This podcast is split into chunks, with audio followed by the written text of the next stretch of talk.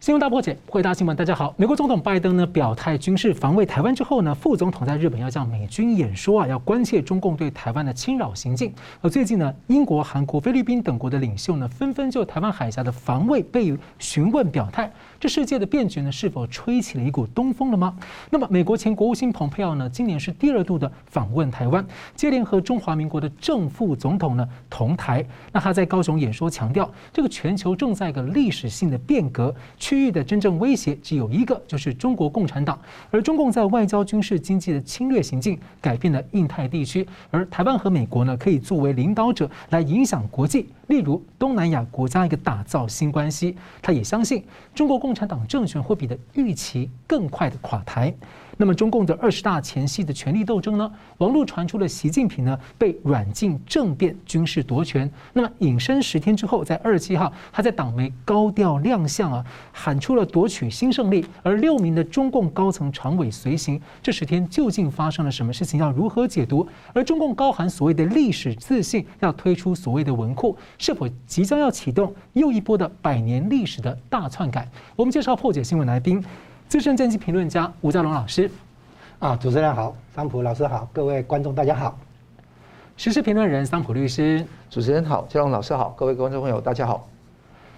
而蓬佩奥呢，在台湾的高雄啊，大谈全球的变局，相信中国共产党会比预期更快垮台。而他说，川普政府呢，开启了个转折点，过去二十年来有利于中国共产党的经济现状必须改变，也将会改变。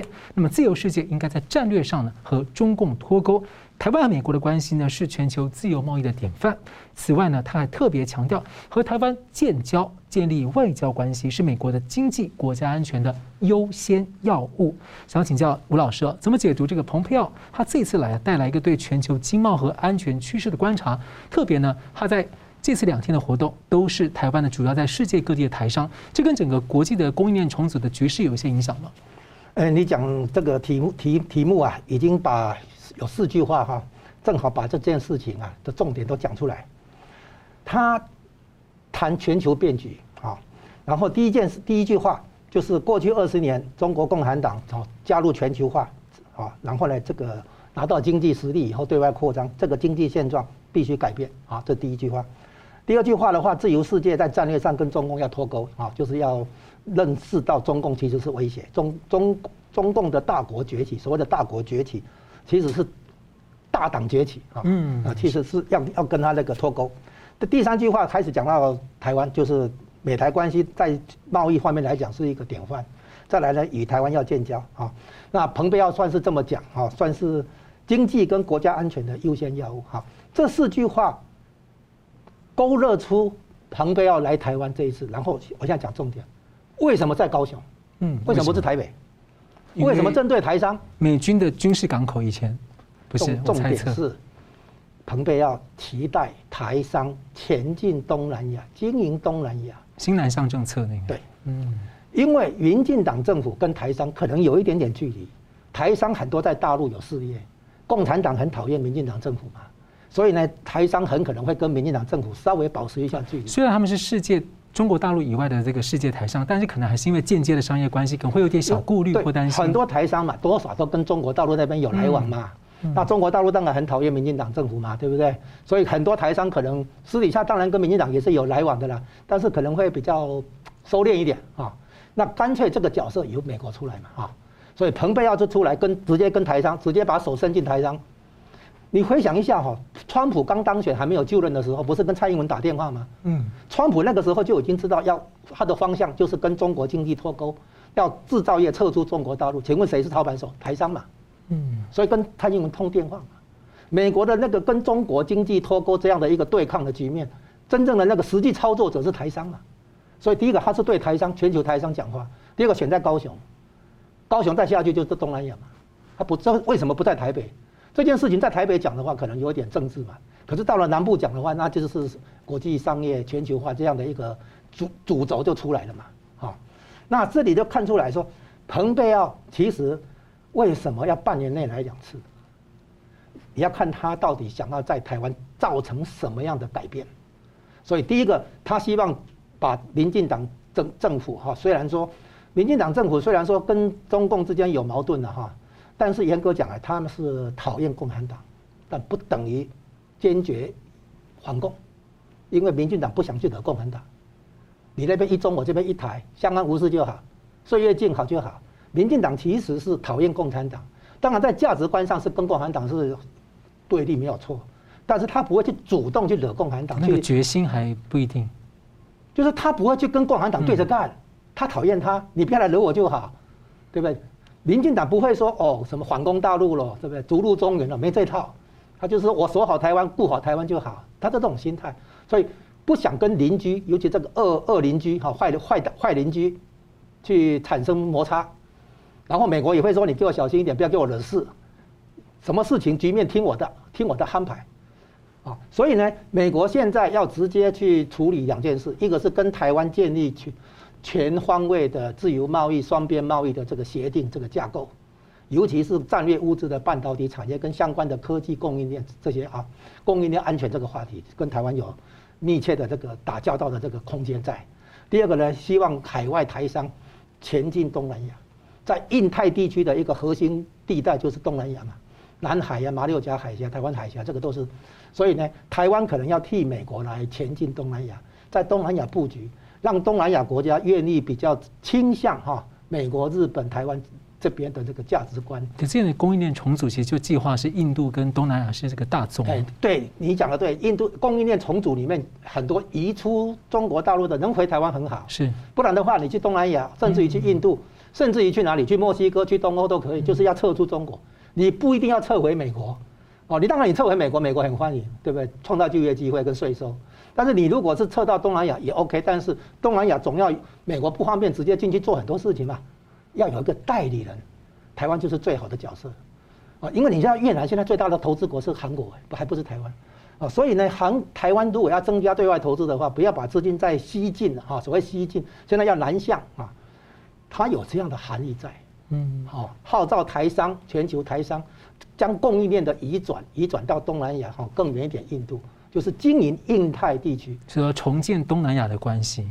对，你知道印太地区不止东南亚，好像还有印度啊。是，那就是说印太地区的经营，台商要扮演角色啊，台湾要扮演角色，是这样子啊。这个对台湾自己也有好处嘛，啊，这是这样子。那彭佩奥将来要参选共和党内的总统初选，哦，会跟川普角逐。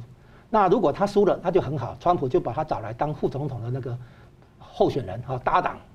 所以彭佩奥现在在。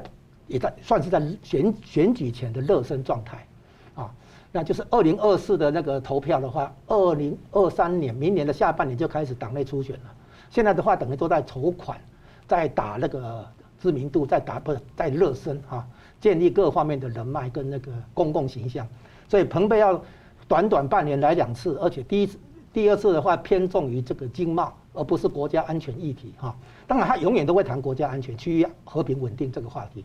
但是这一次很显然偏贸易跟跟商业跟那个你说的供应链的问题，啊，所以可以看出来，彭佩要代表某一种美国的立场跟利益，然后呢，在这个地方他看到台湾跟美国有共同利益，啊，所以他会提到美国在经济跟安全方面要跟台湾有紧密的合关系嘛，哈，然后也甚至于将来要谈到建交嘛，那这种话话由他讲出来。其实之前美国的一些政治人物也会讲出一些要跟中华民国恢复邦交的话。最早就是那个八零年选总统那个雷根，雷根坚决反共，指责卡特跟台湾跟中华民国断绝外交关系。他说他当选以后要恢复邦交，这样讲。当然当选以后没有，没有也就算了，他还签一个八一七公报，一九八二年。那八一七公报被被外面解读为说是对台湾的军售品质跟数量逐年降低。后来才知道原来是雷根耍了中共一套。就是那个是有前提有条件，哦，就是美国的外交政策是维持两岸军力平衡，所以如果中美国对中国的军事，不美中共对台湾的军事压力上升的话，美国是增加对台军售，不是减少。雷根后来才这个东西后来才出来才知道，哦，所以呢，我们现在看出来，现在彭佩要讲哦要跟台湾这边建交，话在选前可以讲，在在野的时候可以讲，还没有当选的时候可以讲，但是当选之后怎么做，可能有其他考虑会进来。但是无论如何，彭佩要表现的是对台湾的一个高度肯定，以及乐观看待美台关系的发展。是，桑姆律师觉得蓬佩奥看到了什么？我可以有几点的分析整理一下，跟有一些感想想发表啊。那蓬佩奥这一次来台湾，应该是今年的第二次了，三月一次，这一次一次，而且这一次是单纯去南台湾，去高雄跟台南，尤其是非常瞩目，因为他是一个前国家元首，应该是差不多第一个到南台湾去访问哈。请国务卿对，呃，非常非常重要。所以，而且要拜访的是大企业跟小企业都有。他到博二也是博二也是跟一些中小企业主去去接触。所以重要是商业。大家知道蓬佩奥现在身份不是官，所以他因为他是民，他也是促进民间的那个经济贸易为他的定调。所以他讲了一句说：如果动作很慢，四部门跟商业部门要动作要快。意思是说，那个台湾政府吹不动那个新南向政策。我跟你吹动它，那这个是一个很重要的一个指标。好，刚刚嘉荣老师也讲到，呃，有几个重点。第一个讲到中共很坏，好，中共是自由跟公平贸易的破坏者，不讲法治，不讲契约精神，不讲产权，不讲智慧财产权，剥削劳工，而且也是种族灭绝。那也配合最近在哈德逊研究所的一篇的第二集的那个节目了。对，他讲到的标题是中共对美国种族问题的谎言。啊，历史上最反华的势力就是中共，而且已经是建立在一个已经灭杀了几千万中国人的破产的马克思主义意识形态幽灵上，这个地方是非常重要的一个说明。而且他说，文革是已经摧毁了几千年的文化，中共不能承认，轻描淡写是非常恶劣。真正种族主义的国家不是西方左派说的美国，而是中共，因为现在在维吾尔族。哎，藏人、吐蕃人也是不断地被系统性的种族灭绝跟剥削。他说，中国人有权拥有更好的待遇，而且希望中国人有一天也像美国当时独立战争之后一七七六年哈，以来为自由而辩论，而且要奋斗的精神。这个是蓬佩奥先生的一些说法。那些影片出来的时候，刚好他人就在台湾，刚好在台湾，所以这个也是非常啊相得益彰哈。嗯。第二个事情是。呃，我们看到美国已经觉醒。他说，川普时代带动起一个历史性的转变，全球贸易、国际安全、外交、军事、经济。那看到中共侵略台湾，哈。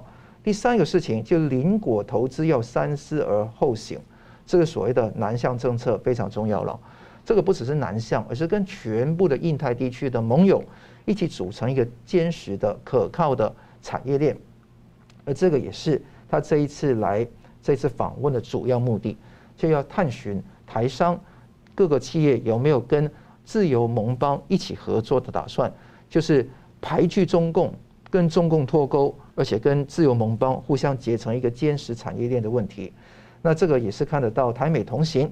那美国说的非常客气，说啊，美国我跟台湾你哈，就是大家都是重要的领导者，打造起与东南亚的新关系。他不会说，我告诉你，你跟那东南亚打交道，我说我们一起来跟东南亚打交道，这是非常客气的说法。但这个事情就是说，更积极要接触台湾，那要按照美国的条件接触中共，中共不能够用以前的条件来接触了，要尽快推动美台的贸易双边的协定。不是暗示说，他要把整个东南亚长期中共的经营跟里面的渗透，整个拉过来民主国家对，没错。但在这个过程当中，台湾可以扮演一个。占据一个很好的合作角色。对，没错，这个是一方面，台美双边有协定，而且台湾对整个印太大局是一个非常重要的作用，是个核心的作用。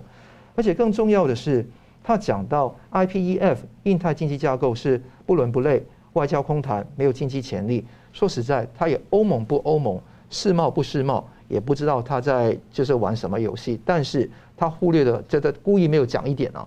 就是台美之间有贸易的倡议的谈判，而且还有双边贸易协议的签订，所以这个方向我觉得左右派是一致的。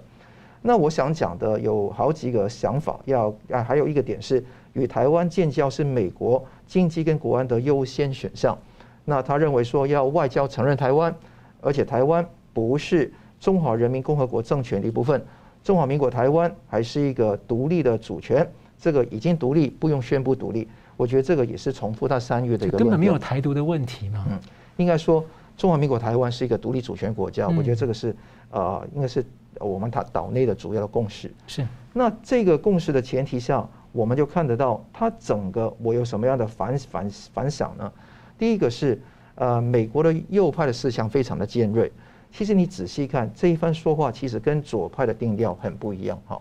因为他讲到的这一些呃，对印太经济架构多边主义的一个批判，或者说他对那个迷失的一个东西，其实说台湾你不用惊怕，不用惧怕，面架了，因为你台湾就算进不了 IPEF，基本上跟台美之间促成双边贸易协议才是重要的地方。所以我觉得台湾岛内应该有这个共识。第二个事情是，呃，台湾应该展现跨党派的立场。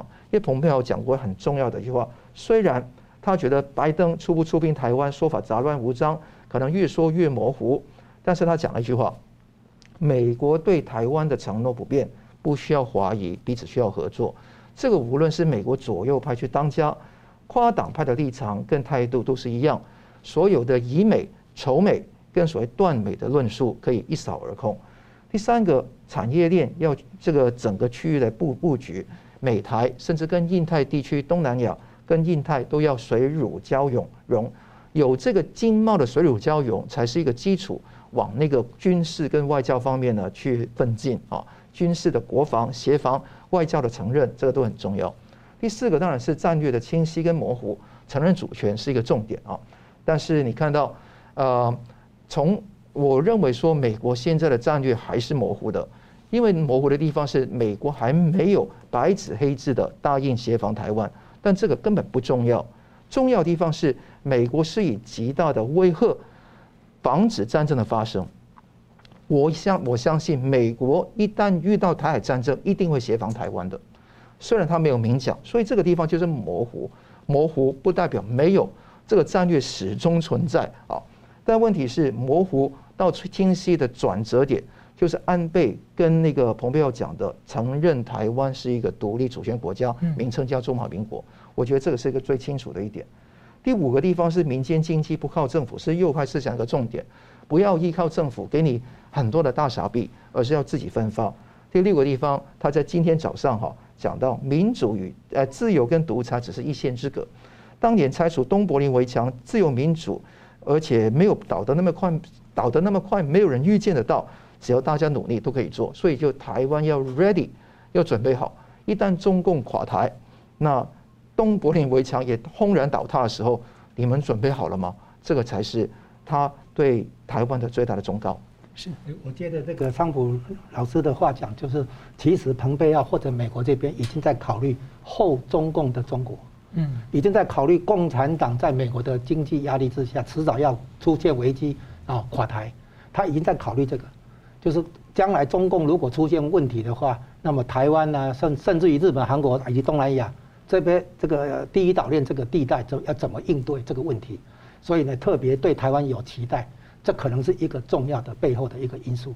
是，这行外之音，不知道大家有没有听出来呢？我们休息一下，我们等下回来看呢。习近平呢，最近呢，隐身了十天之后呢，高调的亮相，喊出要夺取新这个所谓的新胜利啊。而之前呢，很多的政敌等等的呢，究竟情况如何呢？我们休息一下，马上回来。欢迎回到新闻大破解。最近呢，中共二十大前的各种扑朔迷离的传言和情势啊，大家看得雾里看花。那么，习近平呢，近期大约有十天没有公开露面，网络传出各种消息跟假想，例如呢，可能是被软禁了、被政变或者夺取了军权，引起了外媒的关注。那么，专家张家敦说呢，这些谣言本身呢，就是一场潜在运动。不过呢，中共党媒二十七号晚间消息，习近平高调参观了所谓的“奋进新时代”十年执政的主题成就展啊，强调所谓夺取中国特色社会主义的新胜利。而政治局其他的六名常委高层也都了到齐参观，包括传言中这个席下礼上的这个李克强啊，还有栗战书，还有汪洋、王沪宁、赵乐际、韩正等等。那么另外呢，香港媒体呢之前称，中共二十大可能通过所谓的历史自信啊，成为了所谓五个自信之后，中共官方最近呢要推出所谓复兴文库，要收集呢一八四零年鸦片战争以来的文献，强调中国共产党的贡献。那有分析认为啊，中共打算要重新编写至少从晚清以来一百多年的历史。先请教桑普怎么解读这两个消息？这两个消息蛮重要，一个是政变，一个是关于他历史自信第五个自信篡改历史这个问题啊。那先讲那个呃，很简单讲讲那个呃政变的问题。那很多人就在九月十四号之后传出一个留言说，九一四啊访呃那个习近平访问中亚回来啊之前那个下午哈，胡温成功说服前常委那个呃宋平当晚当晚控制了中央警卫局，单线通知了江增，在那个各种中央委员的表决举手表决霸夺了军权。那其知道了还是要搭飞机回到北京，十六号到北京，在机场被控制了。那现在软禁。那这个事情就甚嚣尘上，一直这样子来讲。我的看法是，这个是整个不合理的。那知道有问题还要回去，而且还要举手表决，那个机制是什么？而且宋平是什么咖的人物？那这一些的谣言一直在传播。我的看法是，现在习近平的情况，你看到他呃二十七号出席那个北京展览馆的“奋进新时代”的主题成就展，已经出来告诉你是他老神在在还在吗？不管他之前是不是从中亚回来，因为有防疫的要求躲起来，还是说有其他的原因要神隐一段十几天的时间，重复他十年前那个老路，那基本上很有可能是一种权力斗争、引蛇出洞的一个伎俩。那不论如何，这一种猜测，我觉得说大家也要以后经一事长一智哈。一个社交媒体的谣言的力量是持续也是非常大。第二个是折射说。所以，像他们最近也抛出孙立军团伙被审判的消息，所以看起来觉得内斗还相当激烈。只是说，习近平可能过了这个阶段，闯过来。内斗当然是存在，不可能不存在。而且未来的那个，我觉得这个新闻是谣言，不代表说未来情况都是谣言哈。是。那所以我觉得未来的那个起伏也非常大。对。我的猜测啦，是他在三年八之后，经的那个时候的波动会非常大。嗯。因为他那个真的要做的话，第一个大家都盼望。谁是接班人？对，是不是我自己？是我内挂的人，或者说习近平自己本身如果不立储的话，会引起福建帮、浙江帮的一个那个那个起哄内斗，所以派内派际都会有这样的一个动作啊。所以我觉得景物长宜方掩狼哈，这个地方很重要。呃，第一个社交媒体谣言的力量大，持久性高；第二个中共的结构不透明，非常黑箱。所以导致这么多的流言蜚语，那有一个判断标准是前国防美国国防部啊一个中国台湾蒙古事务的办公室主任唐安祖 Drew Thompson 讲到，你要看一个政变，要看一些基本的指标，有七个指标择一有的话，你都可以说有些基本的证据哈。第一个，国家媒体发出关闭 off 就是呃就是关闭的信息；第二个是北京宣布戒严。第三个是中共政治日程大幅大幅的改变，第四个是枪杆子刀把子真实的巨头讨论中共的领导阶层的未来，第五个是全国主要城市出现了更多的安保人员，第六个很多的高级官员被羁押，第七个是不同的安保力量紧张关系矛盾。那如果说整个谣言都没有涉及到这些点，也没有指名道姓，时地日都不清楚的话。那显然这个地方的可信是可信度比较低，是。但不管如何，中共党内斗争是事实，但会不会斗出这个样，我们用常识就可以判断，不是这一回事。所以谣言止于智者了，我们不要用主观的那个愿望去凌驾客观冷静对事物的分析，这个是我们评论的第一要务哈。第二个项目就讲到这个所谓篡改历史、历史自信的问题。那我认为说。那个习近平讲的这一番话，他想干什么呢？他现在不是与斯大林或者那个毛泽东比高的问题，他与谁比高？他与乾隆皇帝比高。为什么我讲乾隆皇帝呢？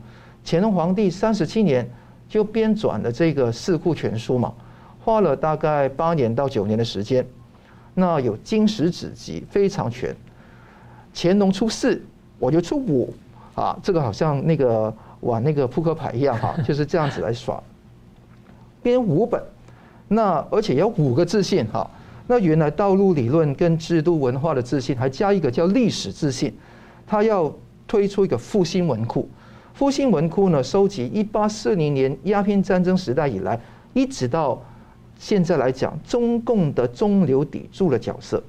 他的全文是讲说。一八四零年代鸦片战争以来，全景式记述了以中共党人为代表的中华优秀儿女为实现国家富强、富强民族复兴、人民幸福而做的求索，上下求索。OK，后面的不用讲那么多的形容词了，但肯定你中共在一八四零年代还根本没有出现嘛？你出现的时间一九二一年，那你你足足找了大概八十年时间来讲中共党人的角色，是不是非常的夸张呢？好，我善意的理解你。好，就说中共是后面才出现的，他整个定调就是那些中共老老掉牙的事情，说中华民族是史上伟大的民族，那这个是违反人权平等的原则。那如果有伟大，一定有卑微嘛？那谁是卑贱卑微的民主？你要告诉我嘛？那如果说你是最伟大、较伟大，你是叫谁伟大嘛？这个有比较的概念嘛？好，你是伟大的民主，你对人类历史上做出很大的贡献，那经逢很多的劫难。所以呢，很多人就矢志不渝的这样抗争呐喊。那中共成立之后，终于找出了唯一的光荣、伟大、正确的道路。他说：“从站起来、富起来到强起来的伟大飞跃，就中共带领中国人民做的。其实这一种说篡改历史的方式，毛泽东延安整风就是学习斯大林去篡改中共的历史。那邓小平也是篡改一次嘛？那八九六四又篡改一次嘛？”所以每一次篡改都可以留下一个痕迹，就是说他要用官史、党史来代替一切，要修党史、新中国史、改革开放史、社会主发呃主义发展史、中华发民族发展史，就这个复兴文复的故的意思，说他要在历史上占据高点。还记得欧威尔在一九八四说过一句话：控制了过去，就控制了未来；控制了未来，就控制了现在。你控制的对于过去历史的叙述跟那个内容，就控制了一切。所以你看到历史的重要性在这个地方。但我很拜托大家不要有历史主义的想法，就看着一本书，看着一堆史实，就觉得说这个才是我们的信仰。不是，我们的信仰是真善美，而不是史实。所以这个地方搞清楚之后，我们很多地方就可以好好去去去设想。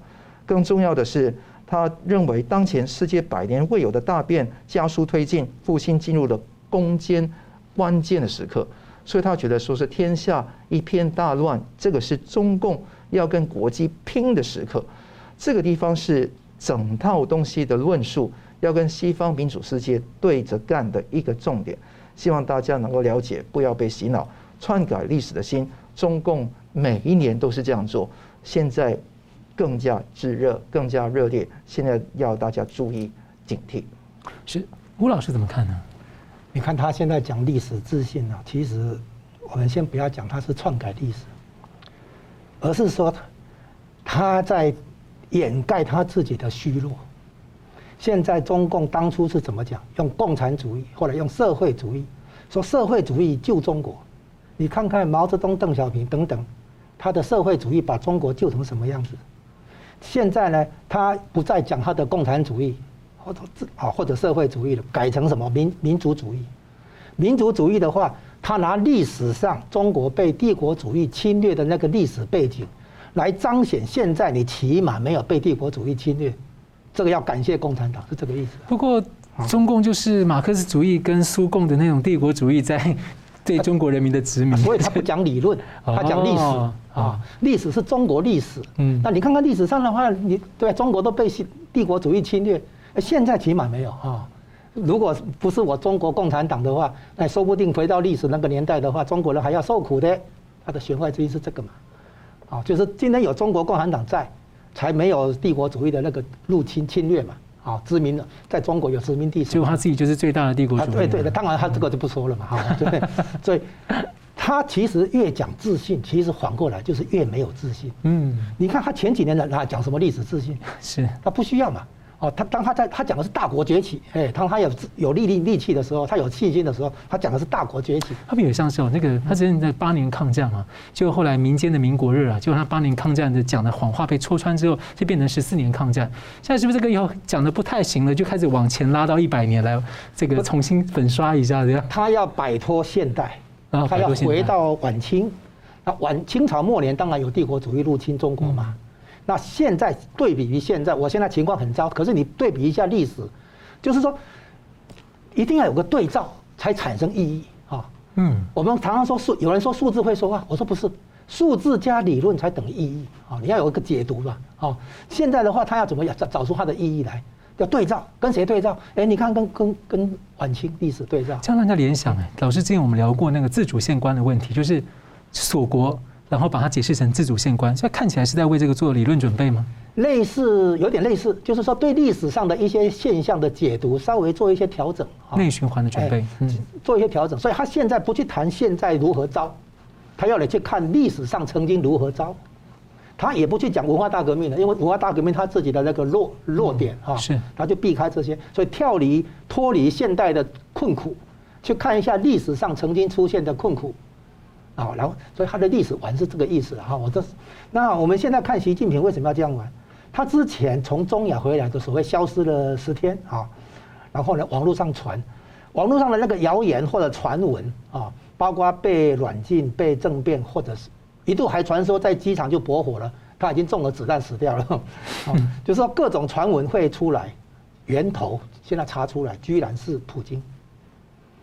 普京是怎么回事？普京在中亚的时候，其实跟习近平有谈一些事情，这些事情促成几天后，普京宣布局部动员三十万人，然后呢，这个隐隐含啊要动用一切武器隐含核子威胁。最后还说乌克兰有四个地方要公投，要并入俄罗斯，这些听说都是跟习近平谈的时候谈出来的，然后普京去做，好，然后普丁就要跟习近平可能进一步联系或者确认一下，啊，做一些进一步的讨论。结果普丁的电话打进去，习近平不接，没人接，一直打都没人接，普丁觉得奇怪，后来普丁打给其他人，其他人才跟他讲，说现在习近平被软禁。他普京知道这个事情以后，马上跟印度总理莫迪讲，莫迪马上跟他的亲信一个部长讲，啊，这个部长在网络上透露出来，然后透露出来以后，海外自媒体、社交媒体就开始引述，是这样来，整个故事是谣言是这样来的。然后那这个剧本您觉得说它的意义是什么？这里表示说，习近平专程跑中亚一趟，重点是跟普京会谈，嗯，会谈的重点当然是要联手。对抗美国或者西方的压力，那俄罗斯需要中国，中国也需要俄罗斯，所以两个人等于是抱团取暖。那抱团取暖的那个目目的呢，当然就是要向西方国家啊，尤其美国啊，包括也包括日本、欧洲这些，你们看清楚，我们两个是团结的，我们两个是啊这个合作的啊，是这个意思。然后所以演变出来其他的一些动作，你都可以看出来，普丁现在是更有求于中共。那一开始的时候，那个俄乌乌克兰战争还没有打的时候，是习近平希望把普丁拉下水，啊，就是因为他单独面对美国压力大，他希望俄罗斯跳进来，所以俄罗斯在欧洲搞事情的话，对中共来讲是分散他的压力。如果俄罗斯在中欧乌克兰那边打赢的话，那美国还可能必须拜托中共出来，是不是又来重新打中国牌？哦，叫做联中制俄，对不对？那如果俄国不好的话，看情形，他他当初一开始不不会以为俄国会输了啊，对不对？所以他押押宝这个普丁嘛。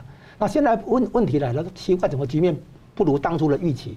啊，那现在他们两个还是必须靠在一起，相相互取暖。啊，那目的呢是要向西方国家展现说，中俄之间还是团结的，你们不要来打外主义，要来分裂我们。啊，那现在西方国家当然想裂解中俄这个同盟。啊，落单了以后可能比较好对付，好个别对付。那怕的就是他们合起来在乌克兰跟台湾同时搞事情。那其实美国不是应付不了，啊，美国只是要控制一件事情。这两个是核子大国，如果在传统战争上失利的话，可能狗急跳墙，是不是打台湾，而是使用核子武器打美国，或者打日本，或者打欧洲。现在问题出在这两个核子大国有仓库里还有很多核子武器。那这些核子武器如果真的拿出来用的话，那问题才是复杂。如果只是传统武器一直打的话，美国没在怕，啊，美国不需要顾虑太多，啊，那现在要顾虑的是他们这两个核子大国联手以后，然后事情又很不顺利的情况下，会不会心一横，把低当量的战术核子武器拿出来用，啊，教训乌克兰，啊，然后呢，对美国的话，对日本的话也是一样，只能用核威慑。啊，那这个核威慑要怎么做？说不定也是他们中俄两边在一直在会谈的一个题题目啊。那所以这一次的那个他所谓的，诶辟谣啊，那个那个他被软禁这个辟谣，其实我要讲一下，十九大，现在是二十大对不对？十九大也一样有这个成成就展，这个参观这个展览是一定要的，这是例行公事，而且十月一号以前就是，诶国庆前，啊他们布置好这个馆，然后七个常委来参观，这十九大也有啊，这是一个例行公事，他说借这个场合来破除一下谣言，因为十月一号他总要出来呀、啊。后面十月九号，他就要七中全会要出来；十月十六号二十大要出来，所以迟早要出来。啊，所以呢，把这个例行公事拿来当做干脆破解这个谣言的一个手段，是这样。是好了，我们休息再来看呢。中俄最近的七个舰艇呢出现在白令海，然后美国的军舰去跟监，这要如何解读？另外呢，美国、英国、韩国、菲律宾呢纷纷被问协防台湾的议题要如何看待？我们休息一下，马上回来。欢迎回到新闻大破解，来谈这个台湾协防的题目之前呢，我们先来谈中俄的动向延伸。最近呢在九月中旬的时候，中共和俄罗斯七艘的军舰呢联合出现在白令海峡航行，而现在呢已经通过日本附近去返航了。而在这过程当中呢，这个军舰还接近了美国的阿拉斯加，美国的军舰呢是在过程当中呢在随时监控。那我想请问这个吴老师啊，这个消息啊，你怎么解读？这个白令海峡哈是介于俄国跟阿拉斯加中间那里，北太平洋那里，那个地方呢有一个就是这一次美国的跟发现跟跟跟监哈，嗯，有出动那个海军的军舰。是，还有一个东西叫做 C 一三零，C 幺三零呢这个飞机呢是做什么用？一般是运输机吗？侦测潜水艇，你看可能加装了一些设备去侦测潜水艇，那个是专门侦测潜水艇。所以这一次表面上三艘中国的军舰，四艘俄国的军舰，叫七艘。然后呢，从日本这边一直拉到那个白令海那边的，从阿拉斯加延伸出来的岛屿，啊，在白令海中线的偏西一点点，啊，那个地方离俄国坦白讲是蛮远的，啊，那阿拉斯加那边有一些岛屿拉出来，啊。就有点像日本的第一岛链这样拉出来一样，琉球群岛，对不对？在阿拉斯加有拉出一些群岛，千岛群岛嘛，啊，阿留申。阿拉斯加那边有拉出一些岛啊，然后一直拉了拉很远，你去看地图就是拉很远，到白令海峡中线偏西一点这个地方，然后它那个地方整片都是属于美国的经济专属海域，然后它军舰跑进去绕一下啊。坦白讲，七艘军舰在美国眼里不是个事哈，但是为什么这个事情？因为这个事情是在。又一度又一次在向美国、向西方国家展现，中俄是在合作的，是同盟的关系一样哈，是一起行动的。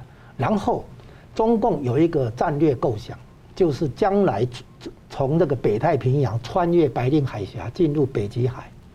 到了北极海以后，那个地球的这个顶端上面对不对？他如果要打美国本土、打欧洲的话，距离就比较近。如果他是从那个西太平洋这边要来做军事攻击的话，那太远。白令海峡是中共突破到北到北极北极洋哈，那个那边潜水艇到那边去，然后因为上面都是冰块，所以很容易那个隐藏自己。所以中共已经把那边，因为那边气候暖化，可能冰有一点消解，啊，所以呢，中共把那边看成对美国进行核打击的一个重要发起点。是这个原因，所以呢，他美国在监测的时候派出 C 幺三零去侦测有没有潜水艇，好，那这件事情他不能讲，为什么？因为美国对中国跟俄国的潜水艇的侦查是视同军事机密，是不讲的。我有没有侦查，我不告诉你；我侦查到什么地方，不告诉你。我不能让你知道我的侦查能力，好，所以那个是军事机密。但是美国这边有出动 C 幺三零，那这个事情表现的是习近平跟俄国。普丁之间有一些紧密的联系，可是让人家觉得好像他们有一些摩擦。比如说，中国要不要支援乌克兰啊的那边的战争？本来原本习近平是跟普丁说他要派一些所谓志愿军还是佣兵啊，但是挂北韩的旗子，说是北韩的，这其实是中共的。可是这件事情呢，后来破局了，就是出出毛病出出在那个北部战区司令员李乔明不不认同这件事情。所以在北戴河会议的时候，八月上旬北戴河会议的时候，跑来北京跟元老跟那个军委会去请示，然后呢，元老才发现有这么一件事情，说中共要派兵去打那个乌克兰战争，这件事情被挡下来。然后这样的传言是这个这个剧本是从哪哪里的这个发展过来的？哎，这个你先不用问了哈，就是说有这么一个故事是这样子，所以习近平这一次为什么要跑去中亚，就是跟普京解释这件事情。我答应要支援你，但后来有一些困难没有支援你，所以习近平要跟普京解释一下，同时商量下一步我们可以做哪些事情，所以才有后来普京回去之后没几天就宣布部分动员令，动员令表示那个不是特别军事行动，那是战争了，啊，所以呢，俄国加快了，因为习近平跟他讲一句话。你不能在我二十大面前赶快把乌克兰战争结束或者告一个段落吗？你你在乌克兰那边打得这样子哩哩啦啦，让我很没面子，啊，让我这个威信哦有点受伤。我要开开二十大，你那边可不可以快一点？啊，所以普丁那边就回去有有那个大动作出来，然后以及你谈到的这个白令海峡这边的联合军舰，以前是针对日本周边海域，是对日本，有没有？本本州跟北海道那边的青青海峡它穿越，北海道上面的那个海峡它穿越，以前是针对日本在绕日本。现在是跑到阿拉斯加出来的那个岛屿那边，离日本再过去一些的地方，所以针对这一次针对的是美国。然后白令海峡的特点是它将来可以作为核潜舰从那边发起对美国发起攻击的那个的那个起发起点，军事价值在这里，它没有商业价值，它是军事价值来的。所以这一次可以看出来，中俄其实还在紧锣密鼓的协商如何来那个对西方国家的压力哈做出一些对抗。感谢我们现在看到，这个美国总统在四度的军事表态、军事防卫台湾之后呢，副总统二十八号在日本要对美军演说啊，聚焦在中共对台湾的侵扰。而二十五号呢，CNN 播出了英国首相特拉斯的访问，他两次被问到啊，对于这个台湾的这军事防卫的承诺会不会出兵等等，那他说呢，会与 G7 七大国合作，首先要减少对中国的依赖，而且他说所有的盟友啊。都需要确保台湾有能力自卫，而英国有决心和盟友合作，确保台湾的自我防卫是非常非常重要。同样呢，CNN 在二十五号播出了韩国总统尹锡悦二十一号受访，感觉有一个一个一个点名来问哦。那被问到会不会支持美国防卫台湾，尹锡悦说呢，如果中国攻击台湾呢，北韩也很可能会发起挑衅，这个挑衅啊，所以韩国要以这个美韩同盟为基础来应对北韩的挑衅，是他的首要课题。那虽然呢没有。直接的正面表态，不过也被解读是八月份佩洛西访问台湾以来呢，这个尹锡悦的一次最清晰对此的回应。那接着是还有就是这个菲律宾总统小马可士啊，二十四号接受专访说，由于菲律宾的地理位置靠近中国和台湾，因此如果台湾海峡开战，菲律宾不能幸免于难。那也做了相关的发言。那我想要请问这个嘉龙大哥，你怎么解读？就英国提到这个 G7，还有所有盟友，对对台湾都有可能，他有点是委婉的讲说，其实大家都有相关的责任。还有就是亚洲这几个周边的国家的表态啊，都蛮周边是蛮重要的，对于台海防卫的态度。你现在这个话题叫做军事防卫台湾是，嗯，呃，军事上的问题哈，从对美国攻击。对欧洲攻击，一直到对台湾的这个防卫，那英国的立场就是要确保台湾有自卫能力，足够的自卫能力，甚至于进一步足够的吓阻能力，阻止军事冒险于前，而不是被军被军事攻击之后再来援助跟补救，这不是这样。吓阻为主，哎，对，要阻止对方采取行军事冒险的行动。那首先我们讲一下韩国，韩国肯定不会协防台湾。你说尹行月的那个讲表态很清晰，很清晰的不来协防台湾，什么意思？因为韩国的武力主要是在确保朝鲜半岛没有事，他是他防守朝鲜半岛，阻止北韩的那个军事冒险，甚至于对北韩对日本的那个军事冒险，这才是他的重点。啊，所以呢，他台湾有事的话，韩国不会来协防，没有办法，这是肯定的，这也是客观的。分工了哈，客这是客观，不是台湾有事的话，说不定北韩也会同时行动嘛。嗯那韩国的武力肯定是先防守朝朝鲜半岛，以及阻止北韩对日本的冒险嘛，啊，军事冒险，所以他没有力气再去分担来防守台海。虽然台海对韩国也很重要，啊，但是驻韩美军有可能他的海空军会拨一些兵力来协防台湾，参与台海这边的那个作战需要，这个有可能。但是韩国自己肯定没没有办法再去兼顾到台海，啊，而且韩国也不想再。就是跟中共那边有正面的那个冲突，所以呢，尹锡悦的表态很清晰的是不协防台湾。那我不晓得媒体怎么解读了哈，至少我是这样解读。那菲律宾的话一样，因为他那边有美军的基地，他可以提供美军基地哈来使用它。哦，这是轻描淡写，就就画到这里为止。那台湾的北边是韩国，南边是菲律宾，对不对哈？那这两边的话我们谈到，所以现在看起来，西方国家包括美国、英国、日本是提高台湾的自我防卫能力。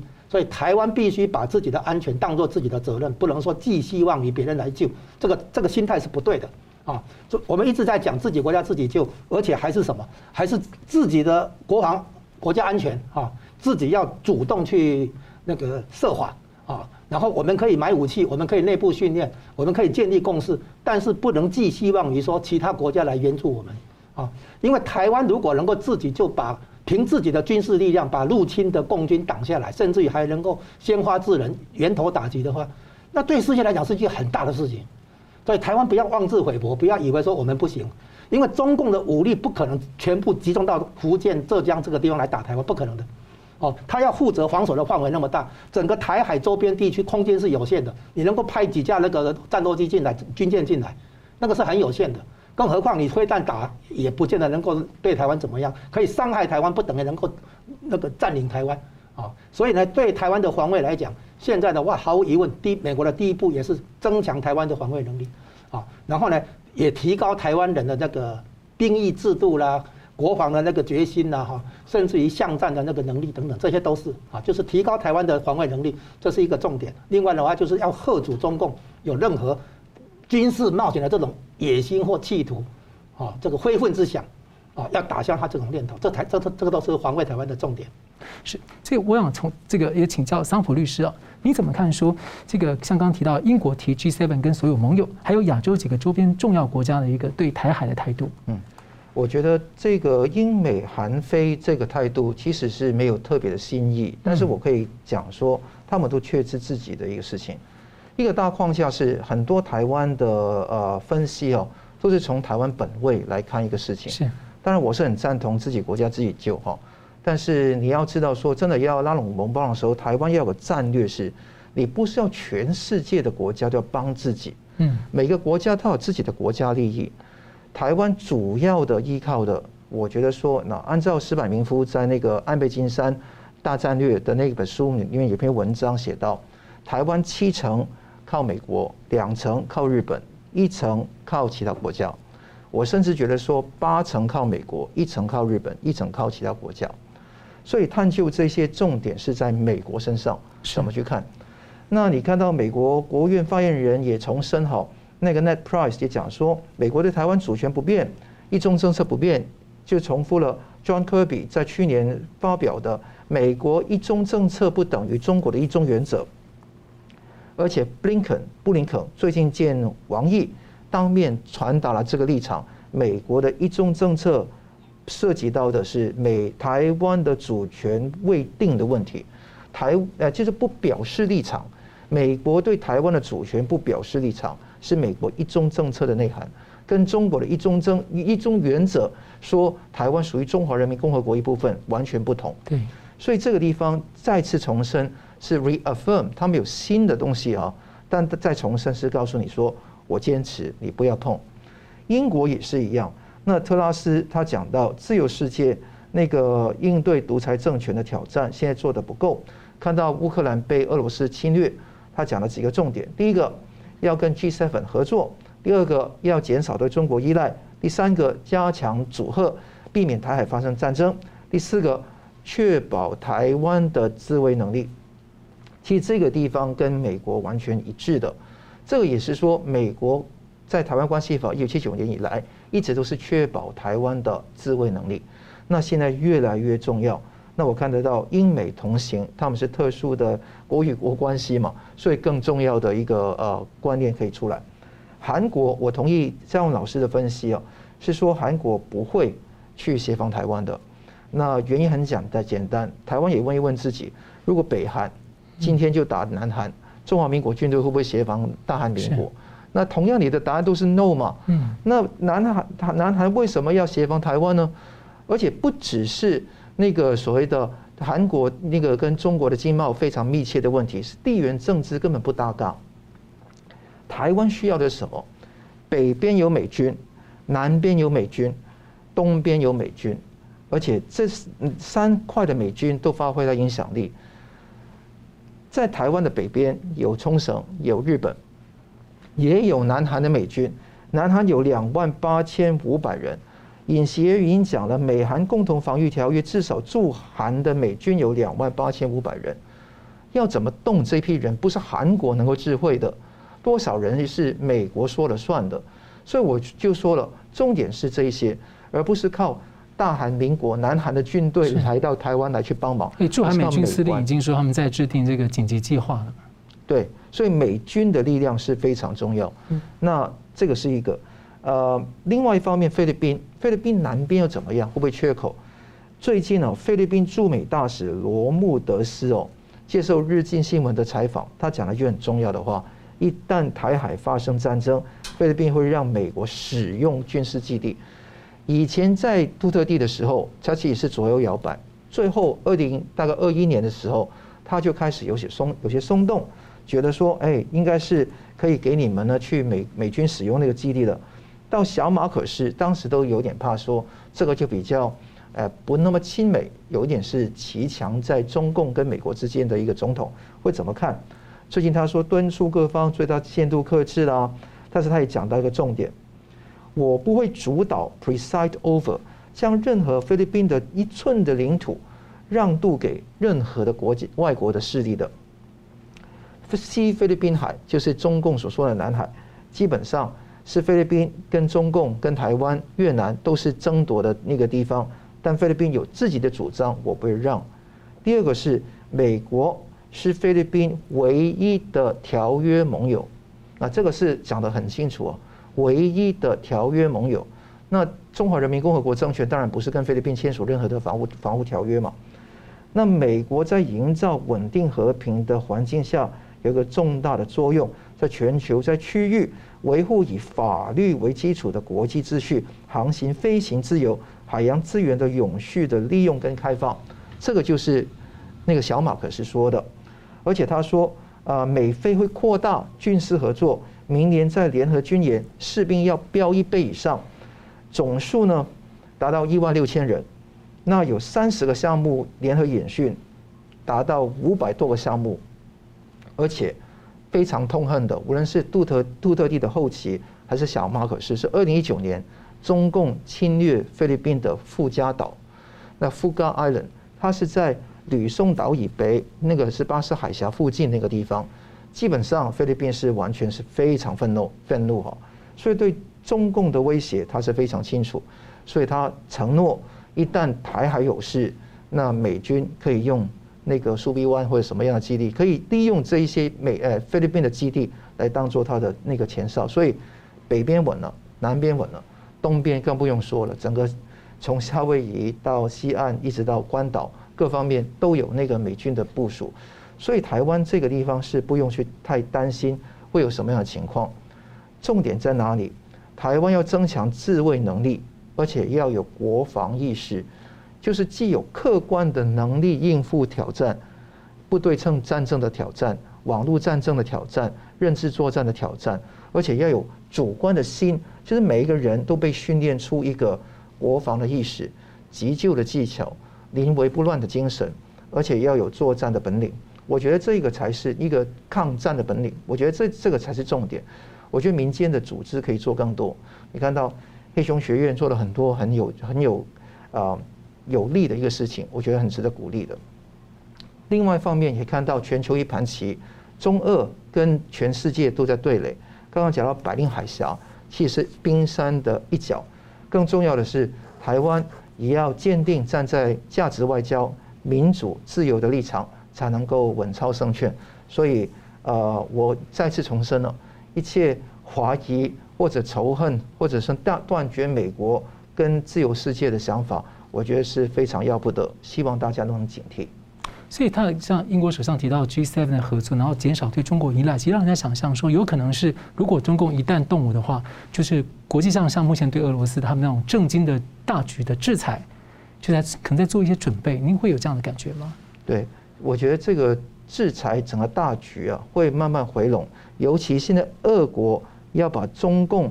拉到跟他同一阵线，俄国常常这样做嘛。嗯。但中共有点疏离，因为谁主动谁被动，就关键胜负已分了。那如果俄国主动，中共被动，把它牵制进去就不得了。但中共现在骑不了墙，呃，亲俄也不是，输俄也不是，两边这当快乐第三人的空间越来越窄了。那结果是怎么样？结果他是就是始终蜡烛两头烧，最后自己的本钱都烧光光，所以看到这个衰败的迹象已经呈现。是。好，我们节目最后请两位呢各用一分钟总结讨论呢。先请吴老师。我们现在看到的中共二十大啊，环绕的议题是和习近平有没有办法连任？应该更正确的讲，就是习近平的几个重要路线能不能继续下去？包括那个动态清零，这个问题不解决，经济拉不起来。再来第二个呢，包括是不是联俄抗美这条路线？这两个是习近平路线的两个重要标志啊。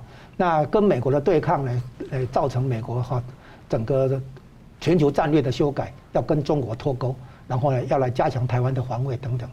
所以我们现在看出来，不要只是把眼光放在台湾内部的选举，啊，那个互相做选举的斗争，应该要看到外面的国际形势对台湾有重要的那个影响，啊，福也是台湾重要的利益所在，要看到外面，尤其看到对面的习近平目前正在做最后的挣扎。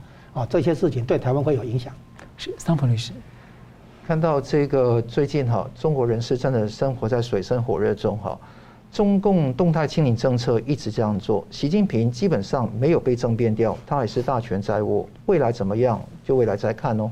但是可以看到，现在你看到每一个人要，我看到有些网络的那个 video 啊，说要跪着来领核酸，甚至穿起白袍，好像魔鬼一样，隔很远去领核酸。甚至董瑶琼破墨女孩，她被逼疯了，她的爸爸也被害死了。有一个湖南的维权人士叫陈思明，去公报公公布这个那个父亲的死讯，又被抓了。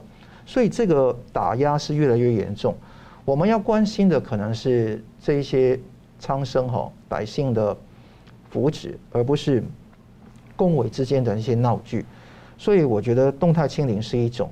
抗抗俄啊，联俄抗美是一个大的外交的棋局，联俄联到什么度，什么一个尺度，才是一个重点。习近平现在进退时局，所以败相已成，拭目以待。好了，我们感谢两位来宾精辟的分析，感谢观众朋友的参与。新闻大破解，每周三五再见。